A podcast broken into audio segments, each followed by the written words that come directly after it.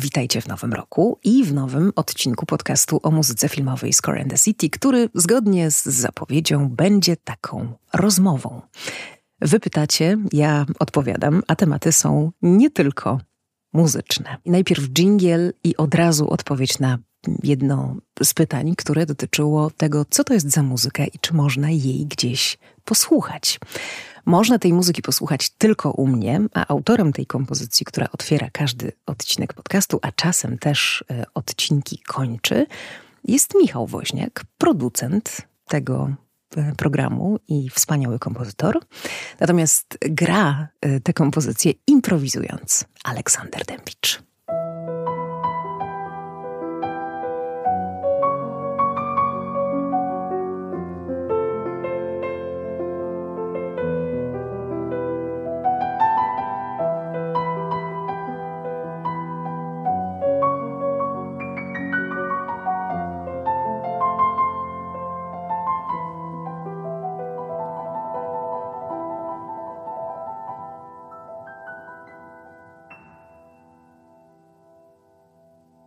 Rok dwa tysiące dwudziesty trzeci był dla mojego podcastu bardzo dobrym rokiem, nie będę ukrywać.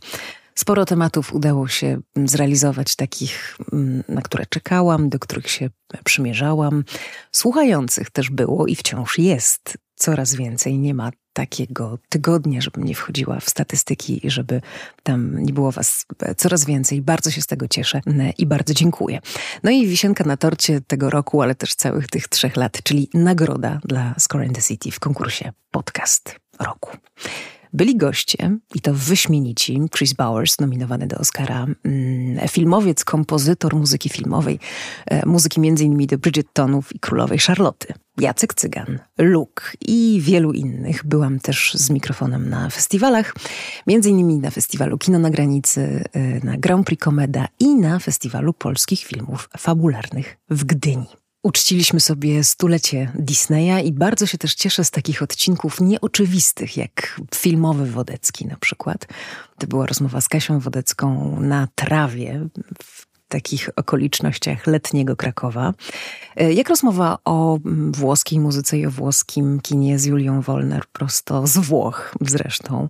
Jak rozmowa o dźwięku, to jest ten odcinek ostatni z Jackiem Hamelą, czy odcinek o ruchu z Kają Kołodziejczyk i szczególnie te ostatnie odcinki, które wymieniłam, czyli o ruchu i o dźwięku, świadczą o tym, że można o muzyce filmowej też opowiadać w różnych kontekstach. I to wciąż jest opowieść o muzyce i jednocześnie opowieść dużo szersza. Był też w dwa tysiące dwudziestym trzecim roku pierwszy duży reportaż spod marki Score and the City. Towarzyszyłam z mikrofonem orkiestrze Sinfonietta Krakowie podczas tournée muzyków po Belgii, z programem, w którym był Kilar i Glass i Dirk Brosse. I Dirk Brosse też był jednym z moich gości, więc naprawdę sporo się działo. A dzisiaj, dzisiaj odpowiadam na wasze pytania, które pościągałam sobie tutaj z mediów społecznościowych, z Instagrama, z Facebooka i z wiadomości prywatnych w obu tych kanałach. Tych pytań było bardzo dużo. Dziękuję, że wam się chciało coś tam do mnie napisać i, i pomyśleć o mnie w ogóle. Cieszę się, że ukradłam waszą, waszą chwilkę. Sporo tych pytań się powtarzało, a najczęstszą taką grupą pytań to były pytania o radio. Czy tęsknię za anteną radiową? Bo, jak tutaj czytam, słuchacze za tobą. Bardzo. Przemiły komentarz i mm, taka w ogóle cudowna wiadomość. Czuję się, jakbym właśnie weszła z mrozu minus dwanaście, który tutaj za oknami mamy, do, do ciepłego domu i, mm, i, i się przytuliła do kaloryfera. Takie to jest roztapiające, cudowne e, uczucie. Bardzo, bardzo dziękuję. Jest mi ogromnie miło, że, że ktoś o mnie myśli. No, prostu. A czy tęsknię za radiem? Oczywiście, że tęsknię za radiem. Tęsknię za radiem, bo spędziłam w nim w sumie dziewiętnaście lat. No to jak nie tęsknić? I to był fantastyczny czas. Tęsknię też za tym, jak w radiu czas płynie inaczej. W pewnym momencie zupełnie się stapia to, czy to jest dzień wolny, czy to jest dzień roboczy. Dla radiowca tak naprawdę, czy to jest niedziela, czy to jest środa. to nie ma większego znaczenia. Znaczenie ma, czy ma wtedy program, czy nie. W radiu trochę inaczej myślimy o upływających godzinach albo minutach, bo w radiu dziesięć sekund to jest mnóstwo czasu, czasem. W radiu w końcu też doba się tak jakoś zaciera, przez to, że studio radiowe jest troszkę ciemniejsze i ma to sztuczne światło. Jest takie wyciszone, nie dociera tam świat, jest tylko ten świat, który sobie tutaj wykreujemy i to jest bardzo takie specyficzne uczucie i nie da się tego porównać chyba do niczego innego. Zatem czas w radiu płynie inaczej, chociaż powinno się na niego zwracać dużą uwagę, bo przecież co chwilę ten czas w radiu się podaje. Tęsknię za ludźmi radia, za tymi wszystkimi bliskimi osobami, które wciąż w radiu pracują albo się przenoszą z jednej redakcji do drugiej i troszkę to sobie rekompensujemy, jak się spotykamy, na przykład na festiwalach. Ostatnio bardzo miłą szansą do spotkania ze starymi znajomymi na, w takiej właśnie poradiowej platformie była, była gala konkursu Podcast Roku i to też było wspaniałe doświadczenie. Tęsknię za specjalnymi programami na żywo, na przykład Oscarami. Albo czymś, czemu się towarzyszy i to jest tu i teraz, tego się nie da powtórzyć i wiadomo, że taki program nie będzie perfekcyjny, nie będzie co do sekundy pięknie napisany, bo po prostu tam jest życie i tego się w podcastach nie da chyba odtworzyć. Może się da, może po prostu powinnam bardziej spróbować. I tęsknię okropnie za czytaniem pogody. Bo moi drodzy, ja to po prostu uwielbiałam. Bardzo lubiłam czytać pogodę i zdradzę wam taki sekret, że czasem, jak bardzo zatęsknię, jak sobie jadę samochodem i słyszę, jak ktoś czyta pogodę, to potem powtarzam dwa, trzy zdania w takiej ciszy i sobie wyobrażam, że wciąż pracuję w radiu i mogę tę pogodę przeczytać. I tak sobie pomyślałam, że właściwie czemu miałabym nie móc przeczytać pogody na jutro? A więc jutro kontynuacja słonecznej i mroźnej pogody na przeważającym obszarze kraju, tylko na północnym wschodzie chmury i tam opady śniegu oraz marznącego deszczu powodującego gołoleć. Temperatura w nocy od minus dwudziestu trzech w rejonach podgórskich Karpat do minus jeden nad morzem, w dzień od minus siedmiu do dwóch na plusie. Wiatr słaby, zachodni. No teraz to już chyba raz na jakiś czas będę po prostu sobie musiała taką pogodę przeczytać, czy wam się to podoba, czy nie. Pytanie następne. Co było najtrudniejsze w procesie pisania książki? Sądzę, że w tym pytaniu chodzi o książkę Kilar, która została wydana w serii Małe Monografie Polskiego Wydawnictwa Muzycznego i która ukazała się z okazji dziewięćdziesiątych urodzin Wojciecha Kilara, czyli w czerwcu, urodziny lipcowe, w czerwcu dwa tysiące dwudziestego drugiego roku.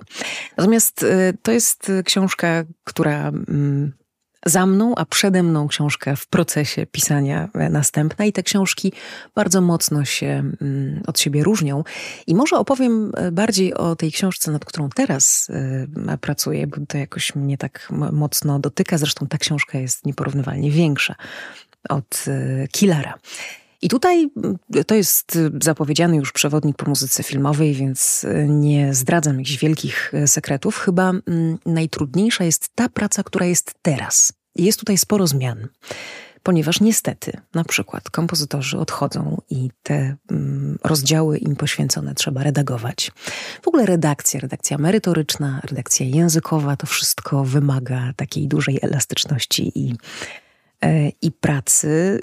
Jest też taka chęć we mnie uchwycenia wszystkiego i chociaż wiem, że to jest niemożliwe, to jednak jakoś to jest moim marzeniem, aby napisać o wszystkim.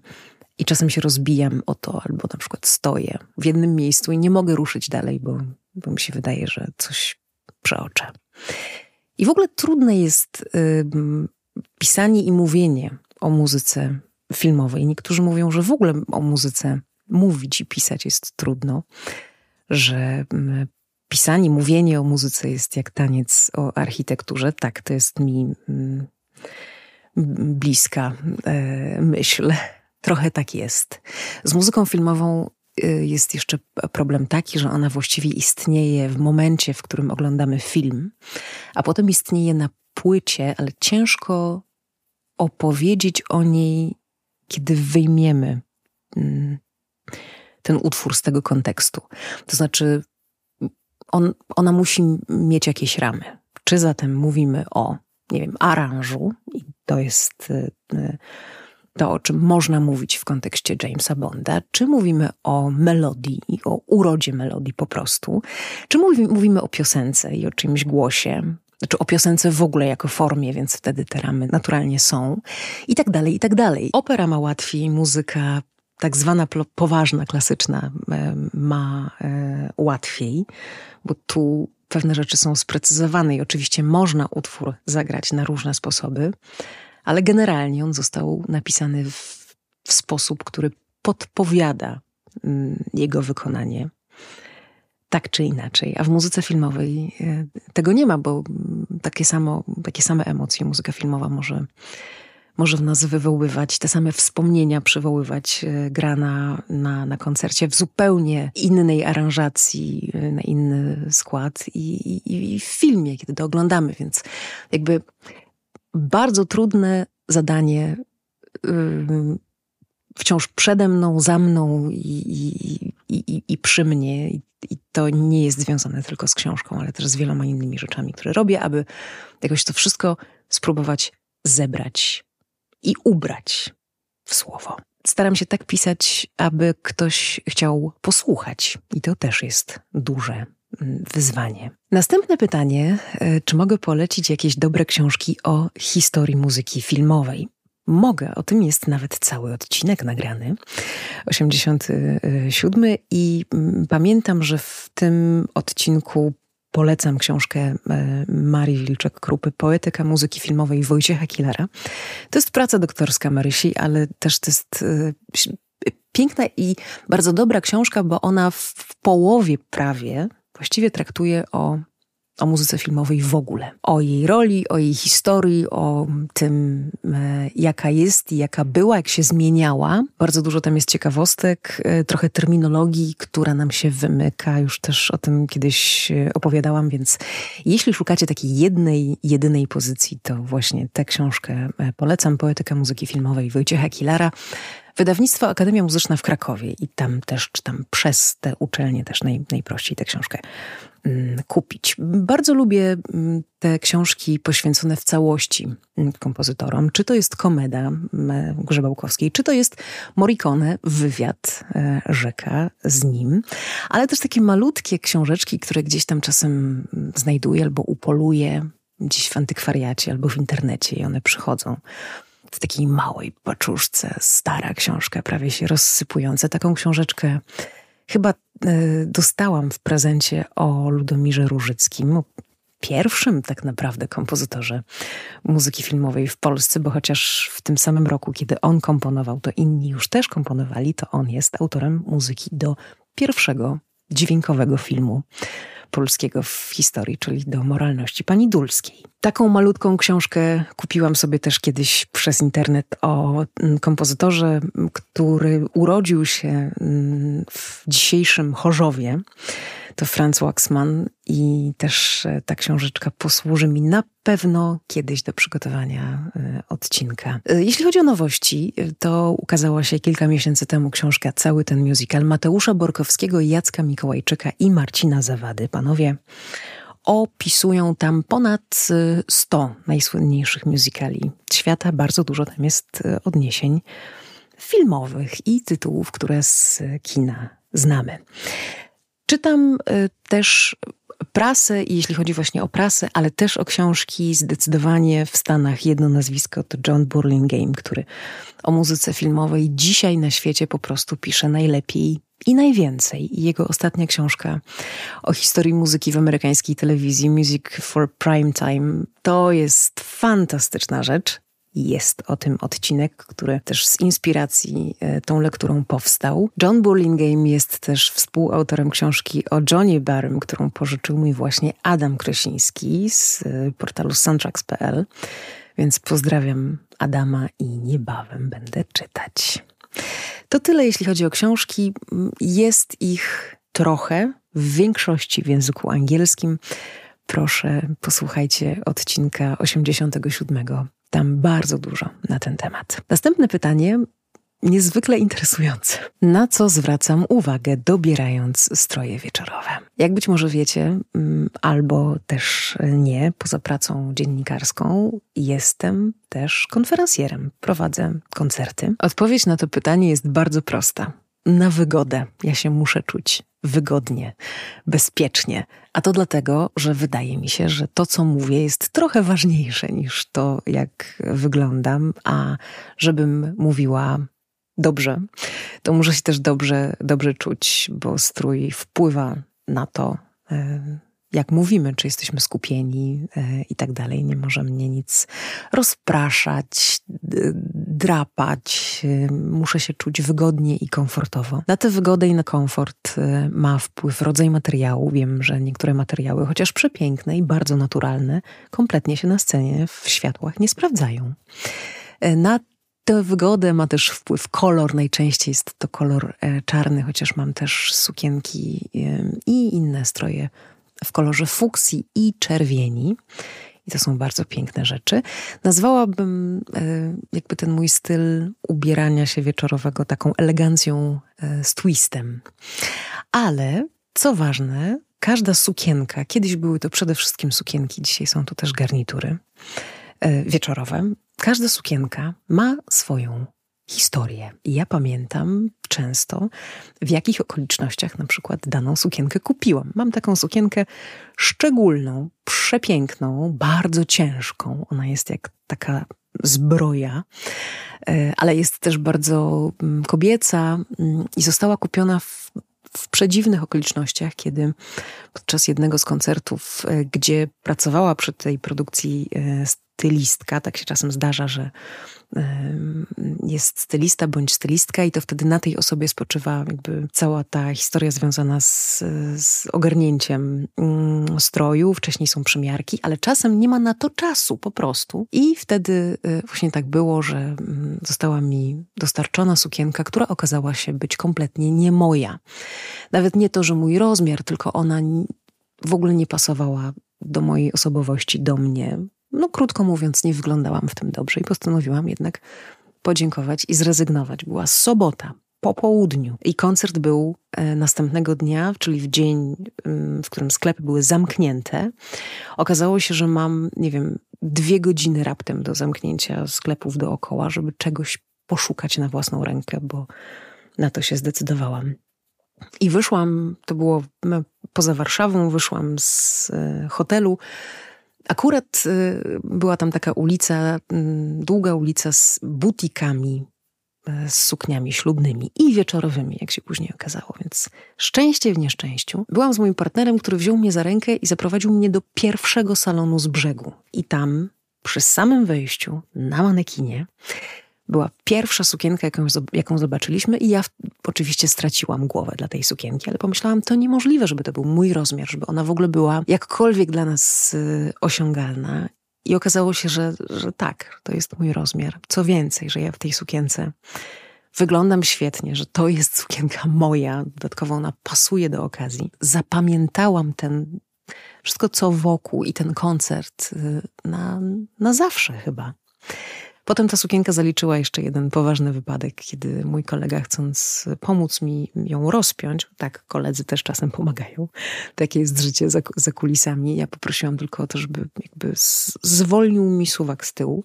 Zrobił to napotykając opór tak po męsku i tak z taką mocą, że sukienka rozpadła się z tyłu na dwie części. No ale pani krawcowe z Teatru Operowego zajęły się tym wspaniale i sukienka z taką oto przygodą i małą operacją zaliczoną dalej, dalej jest piękna. Cenię sobie bardzo sukienki, które kupuję na specjalne okazje, a to są takie koncerty, które prowadzę z ludźmi mi bliskimi, z ludźmi, których kocham. Takich koncertów nie jest dużo, więc jakby każdy taki koncert to jest okazja do tego, żeby coś, coś nowego mieć. I potem się taka suknia kojarzy już właśnie z tym wieczorem. A poza tym, i to jest rzecz, której pewnie nie wiecie, ja mam bardzo dużo, bardzo starych rzeczy, ponieważ bardzo dużo sukienek dostałam od mojej mamy. która przez lata wciąż to robi, ale powiedzmy, że teraz jest taki moment, gdzie y, mamy ten sam rozmiar, ja dzisiaj i ona chwilę temu. Kiedy mogę korzystać z sukien i różnych innych strojów, w których ona prowadziła koncerty. Mam zatem na pewno taką małą czarną sukienkę mamy z lat dziewięćdziesiątych. Ona była chyba przywieziona w ogóle gdzieś z zagranicy. I jest to czarna, mała czarna z takim przepięknym, jakby wyszywanym takimi małymi koralikami pająkiem na środku. Wygląda, wygląda wspaniale i ma piękny z tyłu dekolt, taki, taki krzyż. Mam jedną długą wieczorową suknię po mamie. Udaję, że się dopinam w nią z tyłu, bo zakładam na nią taką marynarkę i wtedy, wtedy tego nie widać, ale bardzo ją lubię. Ona jest niezwykle elegancka. No i jest mamy sukienką, więc to też coś specjalnego. I mam taki brokatowy top od mojej mamy, który na pewno ma już też jak nic z dwudziestu pięciu lat. I wciąż, wciąż pracuję. Top pracował nawet kilka dni temu na estradzie.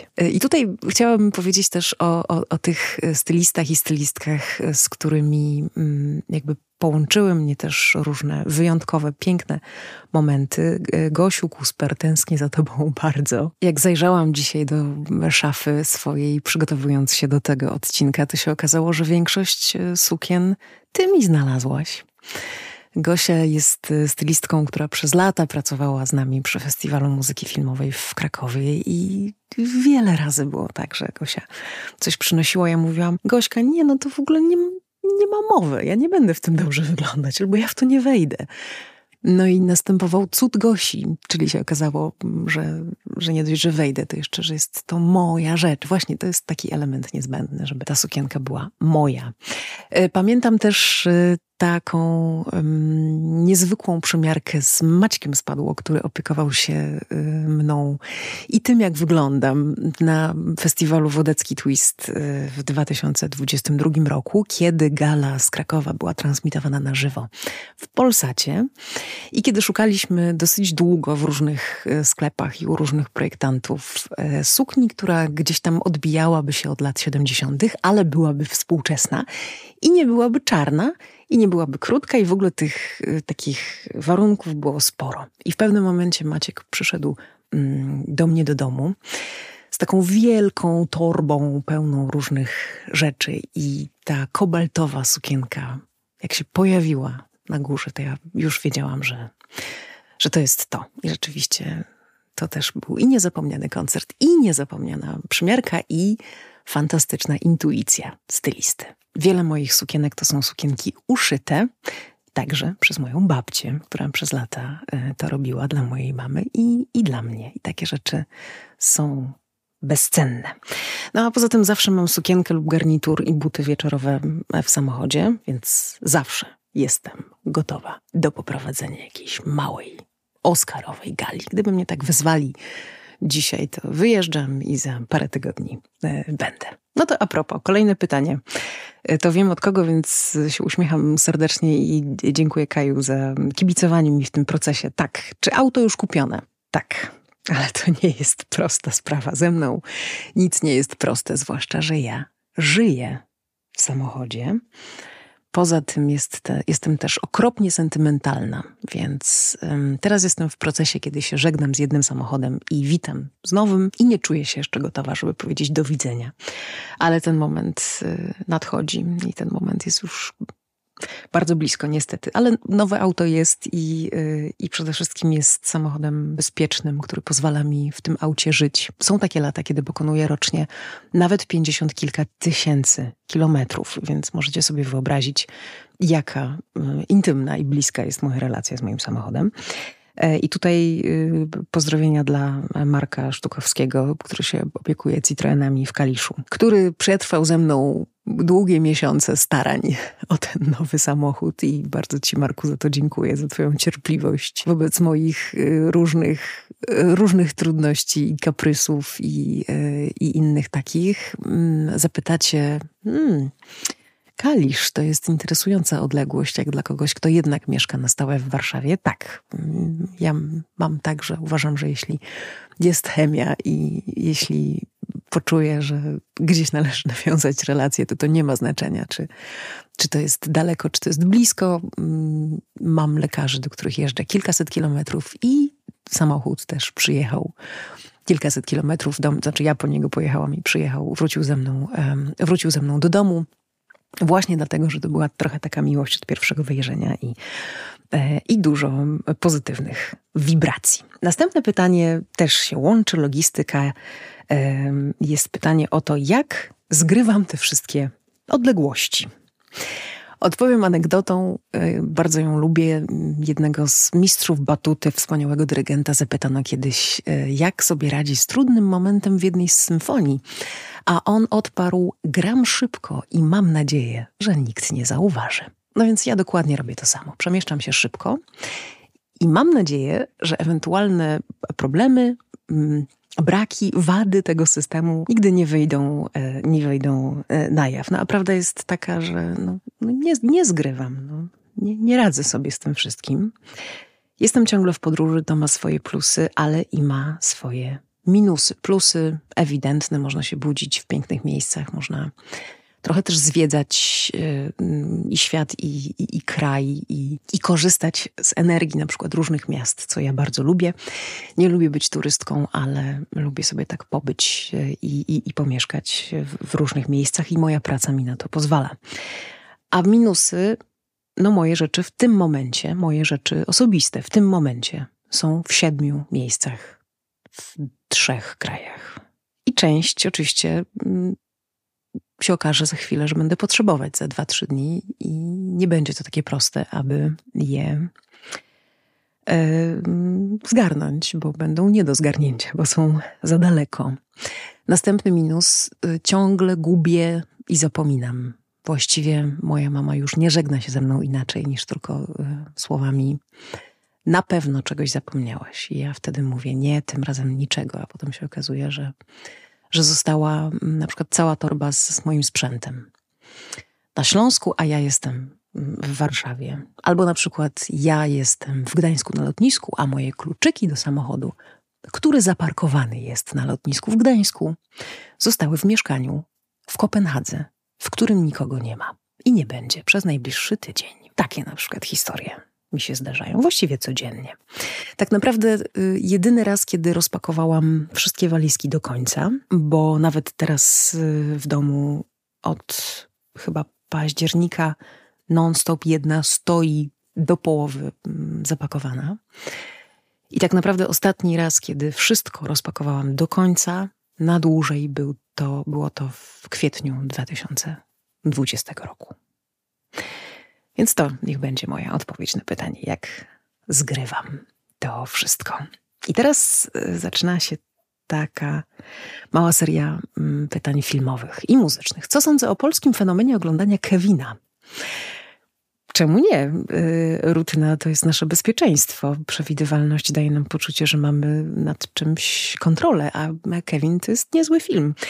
I niezła muzyka Johna Williamsa, więc czemu nie? Ja w święta natomiast nie oglądam Kevina, ale mam też swoje zwyczaje. I w święta y, oglądamy bardzo dużo Disneyów przeróżnych, i aktorskich, i animowanych, i w ogóle wracamy do, y, do filmów sprzed lat, a w tym roku także Maestro królował święta i kto wie, może zostanie takim filmem, który się ogląda w święta. Następne pytanie. Czy w kinie i w muzyce filmowej wszystko, co ciekawe, już było? Czy wszystko już widzieliśmy? Czy wszystko już słyszeliśmy? Ja rozumiem, co się kryje za tym pytaniem, ale odpowiedź będzie skomplikowana, bo ona brzmi i tak, i nie. Czy doszliśmy do ściany, to będzie można ocenić dopiero za jakiś czas, tak mi się wydaje. Dopiero za jakiś czas y, sprawdzimy, czy te filmy i ta muzyka, które są z dzisiaj, one, y, czy z, nie wiem, sprzed dziesięciu lat na przykład, czy one potrafią przetrwać próbę czasu. Czy darzę większą miłością starocie i czy mniej mnie interesują nowości? Tak, niestety, zdecydowanie tak. Ale wydaje mi się, że mm, to nie jest taka zła sytuacja, bo nie wszystko obejrzeliśmy i nie wszystko odsłuchaliśmy. Przekonują mnie o tym moi studenci, bo czasem, żeby się przygotować do zajęć, muszę zobaczyć na przykład jakiś film, który ominęłam. Albo posłuchać jakiejś muzyki, która jest mi potrzebna do tego, żeby opowiedzieć im w szerszym kontekście o jakimś temacie i wtedy to sobie nadrabiam.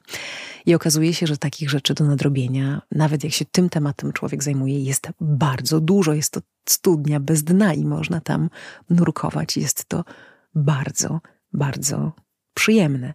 A poza tym jest coś takiego w popkulturze jak, jak pewne kody, czyli filmy i muzyka tworzą nam trochę język, którym się porozumiewamy w danym kraju, ale też pomiędzy tymi krajami, bo ten język jest bardzo uniwersalny i, i zrozumiały. I żonglerka tymi kodami, zabawa tymi skojarzeniami, hasłami, nastrojami, czasem dosłownymi cytatami, czasem tylko jakąś taką, takim odniesieniem. Żonglerka tym wszystkim to jest um, wyższa szkoła jazdy i taka sztuka, która nie jest prosta, a ci, którzy ją robią dzisiaj, są mistrzami kina tu i teraz. Na przykład Quentin Tarantino.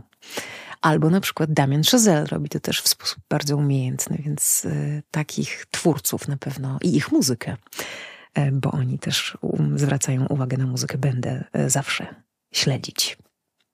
A czy ktoś nas może jeszcze zaskoczyć? Mnie w tym roku zaskoczył y, Martin Phipps, kompozytor The Crown, Napoleona, ale przede wszystkim dla mnie The Crown, więc okazuje się, że, znaczy w tym roku, w zeszłym roku, w dwa tysiące dwudziestym trzecim, więc śmiesznie, bo dwa tysiące dwudziesty trzeci rok jest rokiem, w którym zaskoczyło mnie dwóch Martinów. Pierwszy to właśnie Phipps, a drugi to, to mój szef, który też ma na imię Martin. Następne pytanie o kulisy nagrywania podcastu. Bardzo dużo też pytań, to jest druga grupa z najczęściej zadawanych przez was pytań. O to, jak, gdzie, po co, z kim i tak dalej nagrywam. Sporo pytań, gdzie to się dzieje. Nie będę ukrywać, że najbardziej nadającym się do nagrywania miejscem w warunkach domowych jest garderoba, bo ona jest po prostu dobrze wytłumiona. I w ogóle podcasty dla mnie są takim e, wciąż jednak domowym bardzo programem, takim programem do uszka. Osobistym kontaktem ze słuchaczem, więc y, chyba bym się nigdy nie zdecydowała na nagrywanie podcastów w studiu, chyba że to wideo, no to wtedy, wtedy to, to jest coś, albo więcej gości, a tak to dopóki, dopóki mogę, to te warunki domowe w mini studio domowym y, bardzo są przyjazne i takie, i takie przytulne.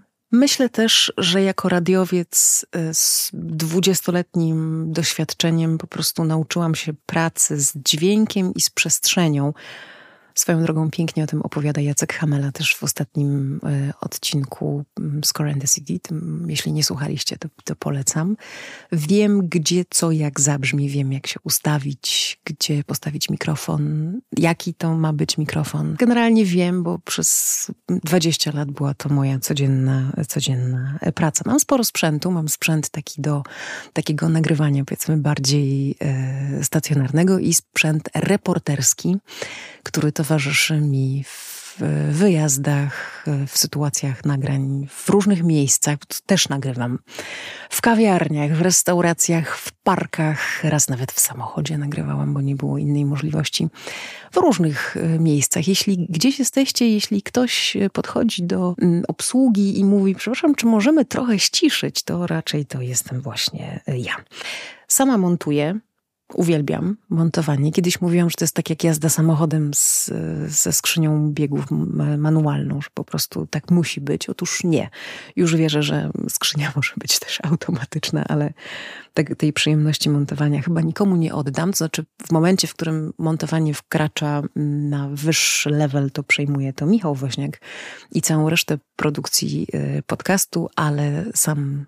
Sam układ, same miksy, to, to jest, no i wybór materiału to jest moja praca. Jak dużo odcinków zaplanowanych jest wcześniej? Około pięciu, sześciu, ale to są plany, które ulegają modyfikacji, bo na przykład coś się wydarza, albo się okazuje, że jest szansa rozmowy z kimś wyjątkowym. W takich najbardziej niezwykłych okolicznościach, w jakich nagrywałam. Myślę, że gdybyście mnie mieli zastać w tym momencie, to zastalibyście mnie późnym, późnym wieczorem w Filharmonii na Estradzie. w filharmonii, w której graliśmy koncert i ja zostałam tam jeszcze chwilę, aby właśnie w ciszy nagrać podcast. To się zapamiętuje, taką wielką ciszę po wielkich emocjach i też wielkiej muzyce w sali koncertowej, prawdziwej. I to jest ta część pracy, która dotyczy podcastu Score in the City, a jest jeszcze podcast Lente z Julią Wolner o kulturze śródziemnomorskiej i tu proszę, dodajcie sobie drugie tyle, czyli tak naprawdę dwa, dwa podcasty, w tym jeden oczywiście. Jeden robię samodzielnie, a w drugim Julia jest jakby motorem działań i też ekspertką, ale pracy jest też przy Lente bardzo dużo, chociaż dzielona ta praca i też możliwość podzielenia ze sobą inspiracji, pogadania o tym, to jest duże, duże ułatwienie, ale nie jest to łatwe też pracować ze sobą, nawet jak się ludzie przyjaźnią, co też z Julią wiemy doskonale, ale trwamy i jest nam na razie, mam nadzieję, Juleczko, że się nie mylę, dobrze. A co jest um, najtrudniejsze? No najtrudniejsze jest, znowu odpowiem, samo życie, czyli to, że robiąc swój podcast, współpracując z Julią przy drugim podcaście, pisząc teksty, czyli pracując jako dziennikarz, um, uczestnicząc w festiwalach, pracując na jednej uczelni oraz współpracując z drugą uczelnią, prowadząc w tym momencie jeszcze jeden kurs dodatkowo, prowadząc koncerty w różnych miejscach w kraju, pracuję od sierpnia jeszcze na etat, więc jest tego bardzo dużo. A doba niestety wciąż nie jest z gumy w tej sprawie. Nic się nie zmieniło. Ostatnie pytanie, bardzo konkretne. Nie było dużo takich pytań konkretnych, ale to mm, postanowiłam tutaj sobie zachować i chociaż nie jestem w stanie odpowiedzieć na to pytanie mm, bardzo dokładnie, wyczerpująco, to mam nadzieję, że chociaż trochę tutaj y, nakreślę wątek. A pytanie jest o kompozytora w serialu Wiedźmin i o zmianę kompozytora. Dlaczego zmieniają się kompozytorzy w serialu? Albo dlaczego zmieniają się kompozytorzy w filmie? Pracuje nad filmem jeden kompozytor, a potem nagle w ostatniej chwili czasem, jak było przy Nie czas umierać, yy, następuje ta zmiana. Dlaczego? Powodów jest bardzo dużo. Przy serialach najczęściej chodzi o zmianę ekipy i jest to gdzieś tam z góry zaplanowane. To znaczy, jeśli zmienia się reżyser, yy, to reżyser często bierze ze sobą yy, kompozytora albo decyzją producentów. Serial wymaga takiej zmiany, bo na przykład pokazuje jakąś dużą przestrzeń czasową. I ta zmiana, muszę przyznać, na przykład w serialu The Crown wyszła temu serialowi na dobre, co nie znaczy, że pierwsze sezony robione przez innych kompozytorów były gorsze od tego, co robi w ostatnich sezonach Martin Phipps. To po prostu było inne i, i pokazywało jakby szmat czasu, więc gdzieś tam było, było, było potrzebne. Pamiętajmy też, że muzyka filmowa jest sztuką użytkową. Ona może być przepiękna i może nas urzekać sama w sobie, ale u źródła ona ma służyć. I nad tym się zastanawiają, jak sądzę, producenci, reżyserzy i wszyscy inni, którzy mają coś do powiedzenia, decydując się na najpierw jednego kompozytora albo kompozytorkę, potem na zmianę. Czasem w ogóle są to inne wybory, bo na przykład, nie wiem, ktoś postanawia skorzystać z bibliotek muzycznych i tak dalej, i tak dalej. Praca kompozytora w filmie i w serialu to jest zawsze praca, yy, gdzie ma się za partnera kompromis i artysta, który nie potrafi z tym kompromisem pracować, nie odniesie wielkiego sukcesu. Jestem tego prawie pewna. A może chcielibyście trochę sekretów telewizji, to ja chętnie się postaram o jakiegoś specjalistę w tym temacie i trochę wam tutaj jeszcze mm, odsłonimy kulis. jedenaście pytań. To tutaj postawię kropkę, bo lubię jedenastki. Mam nadzieję, że ten odcinek trochę nietypowy mm, pozwolił wam mnie trochę lepiej poznać i że czekacie na następny, który już będzie bardzo muzyczny. Życzę wam na ten rok przede wszystkim bliskości. I jeszcze jedno pytanie, dodatkowe. Prawie bym zapomniała. Pytanie, które zadaje mi mój przyjaciel za każdym razem, kiedy, kiedy taka tabelka z pytaniami się pojawia, albo kiedy jesteśmy w sytuacji publicznej i właśnie takie pytania padają, to zawsze sobie zadajemy to pytanie nawzajem. Ono brzmi, jak żyć? I moja odpowiedź brzmi, jak umiemy najlepiej. I jeszcze takie zdanie, które znalazłam pod koniec roku i które wydaje mi się bardzo a propos. Człowiek musi jeść, pić i ubierać się. Reszta jest szaleństwem. Stanisław Lem. Do usłyszenia.